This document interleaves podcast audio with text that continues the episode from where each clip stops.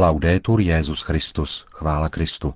Posloucháte české vysílání Vatikánského rozhlasu v neděli 1. června.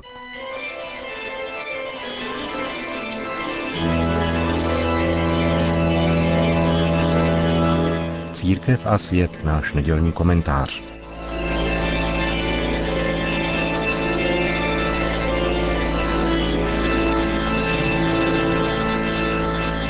Mesiánský ateismus 20.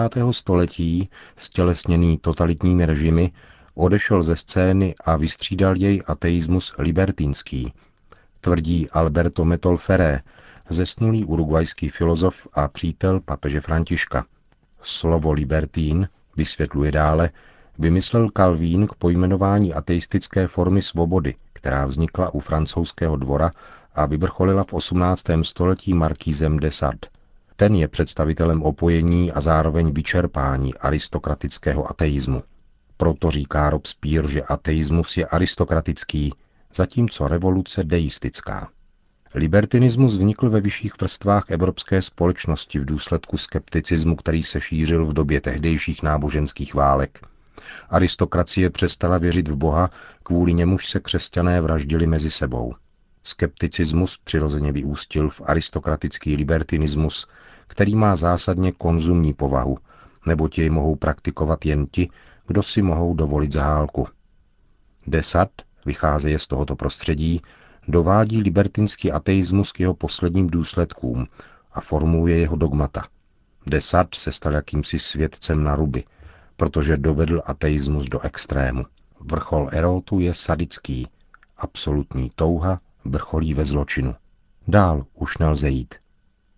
Farizeové existují v křesťanství, ale existují také farizeové ateismu, konstatuje překvapivě urugvajský filozof.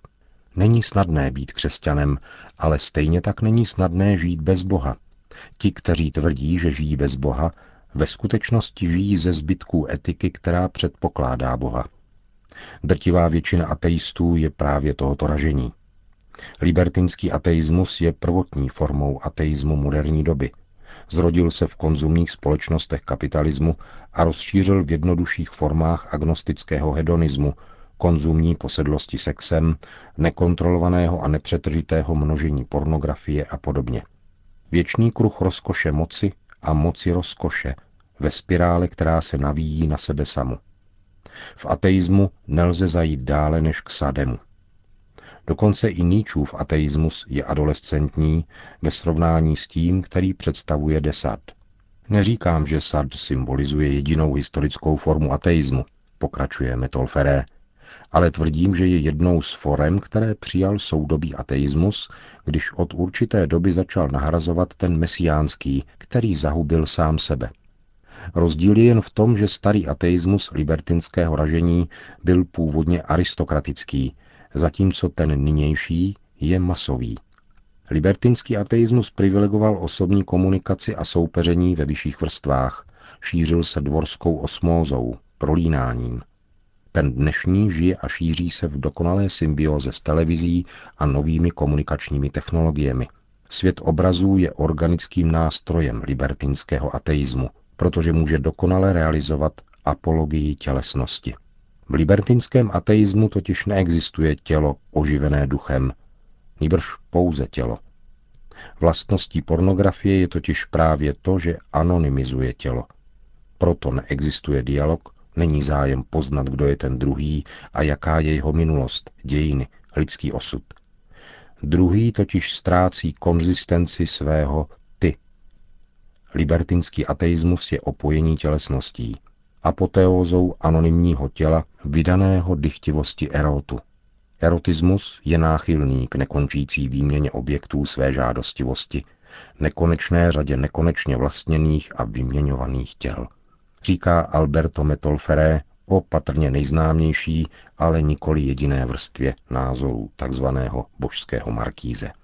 Ve své analýze libertinského ateismu pak urugvajský filozof poukazuje na jednu překvapivou souvislost. Vulgarizace libertínského ateismu a jeho všudy přítomnost souvisí s expanzí sekt.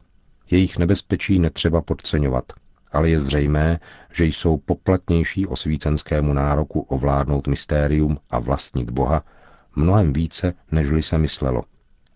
Svým dráždivým nadšením tyto evangelikální sekty jen částečně neladí s libertinským ateismem.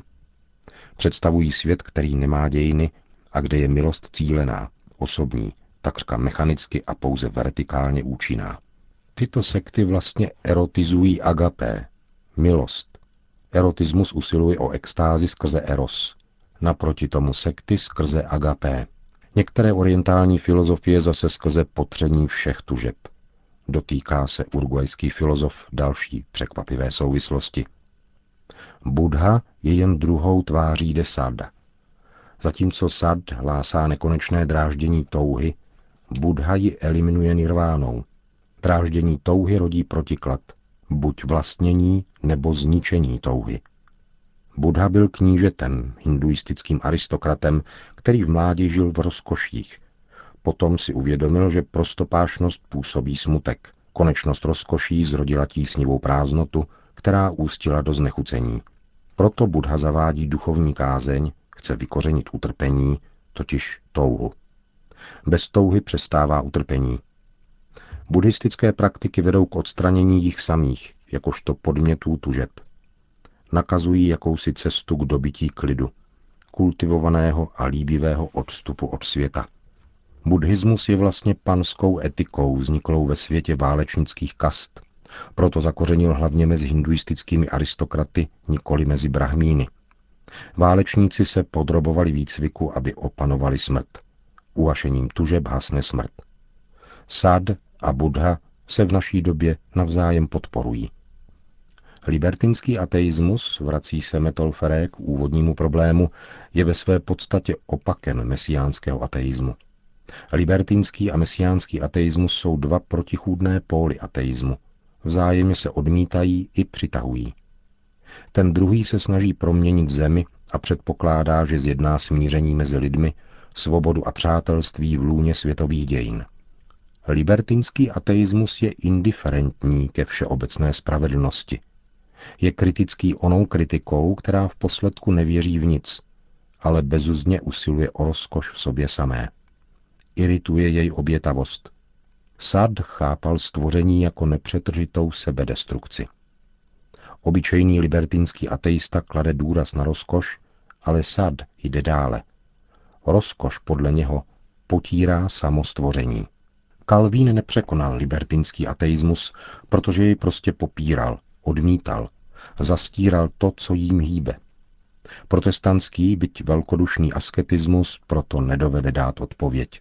Katolicismus však ano, tak jako to učinil s protestantismem a osvícenstvím. Libertinský ateismus může být překonán přijetím jeho zastřené a znetvořené pravdy. Té pravdy, že vnitřní destinací existence je požitek a že samotný život je stvořen, aby byl uspokojen. Bez tohoto existenciálního základu nikdo neunese životní útrapy, pokud k tomu není přinucen. Samotný život je požitkem a požitek krásy je vlastním úkonem bytí. Alberto Metal Ferré nakonec ukazuje, jak došlo ke zmíněnému znetvoření. Libertinský ateismus odděluje krásu od pravdy a dobra, jejíž uznání se někdy pojí s utrpením. Láme tak jednotu krásy, pravdy a dobra, čímž vyvolává perverzi krásy. Plnost krásy totiž spočívá také v pravdě a dobru. Bez nich je krása umenšena a ochuzena. Je-li krása vytržena z pravdy a dobra, stává se buď estetismem pro intelektuály, anebo dává prostor živočišnosti, která usiluje o požitek za každou cenu. V obou případech se stává komplicem nespravedlnosti, ničím obludným. V podstatě vlastně eliminuje konzistenci každého ty. Neuznává existenci žádné osoby, žádné reálné a konkrétní bytosti, ke které se vztahovat. Libertinský ateismus je poživačný subjekt bez jakéhokoliv zákona či regule, s výjimkou limitů vlastní vůle. Církev, uzavírá Metol Ferré, je historicky jediným subjektem na světové scéně, který může čelit libertinskému ateismu.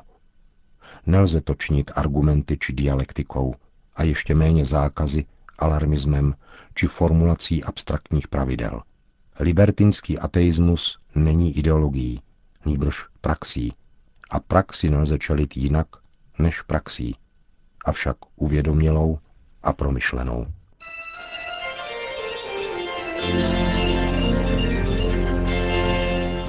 To byl náš komentář Církev a svět.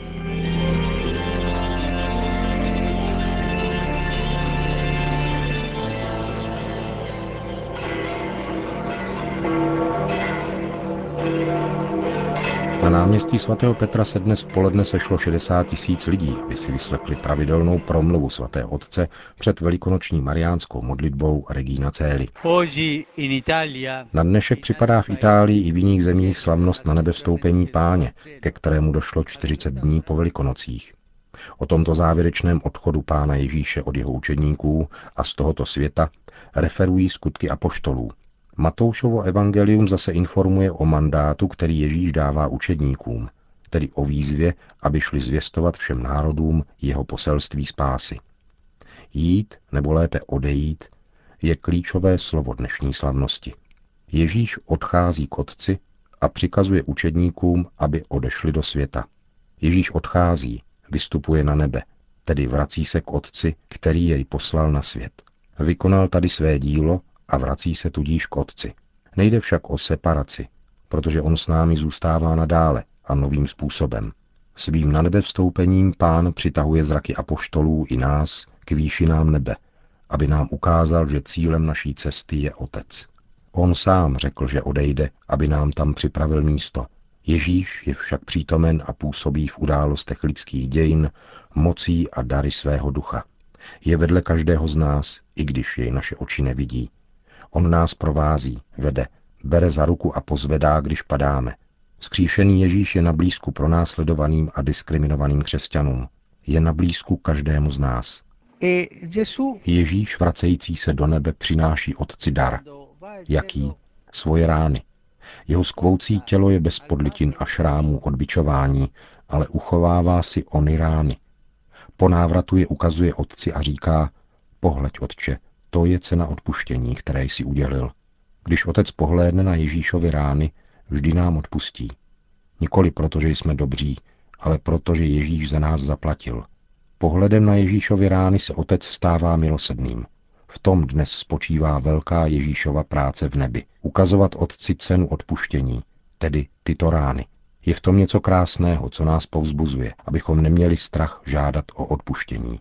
Otec vždycky odpouští, protože hledí na Ježíšovi rány, hledí na náš hřích a odpouští. Avšak Ježíš je přítomen také prostřednictvím církve, kterou poslal, aby pokračovala v jeho poslání. Poslední Ježíšova slova k apoštolům tvoří příkaz odejít. Jděte tedy, získejte za učedníky všechny národy. Je to důrazný pokyn, není volitelný. Křesťanské společenství je společenstvím, které vychází, je na odchodu. Baví se. Církev se zrodila na odchodu. Řeknete mi, a co klauzurní komunity? Ano, také ty, protože stále vycházejí s modlitbou a otevřeným srdcem do světa k božím obzorům. A staří a nemocní, ti také, modlitbou a spojením s Ježíšovými ranami. Svým učedníkům misionářům Ježíš praví, já jsem s vámi po všechny dny až do konce světa. Sami bez Ježíše nemůžeme činit nic. Na apoštolské dílo nestačí naše síly, naše zdroje, naše struktury, třeba že jich je zapotřebí. Bez pánovy přítomnosti a síly jeho ducha je naše, byť dobře organizovaná práce neúčinná. A tak to jdeme a říkejme lidem, kdo je Ježíš. A spolu s Ježíšem nás provází naše matka. Ona již je v Otcově domě.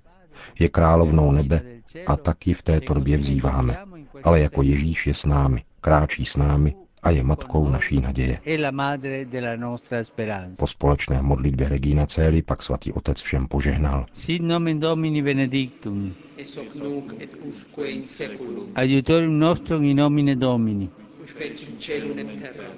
Benedicat vos omnipotens Deus, Pater et Filius et Spiritus Sanctus.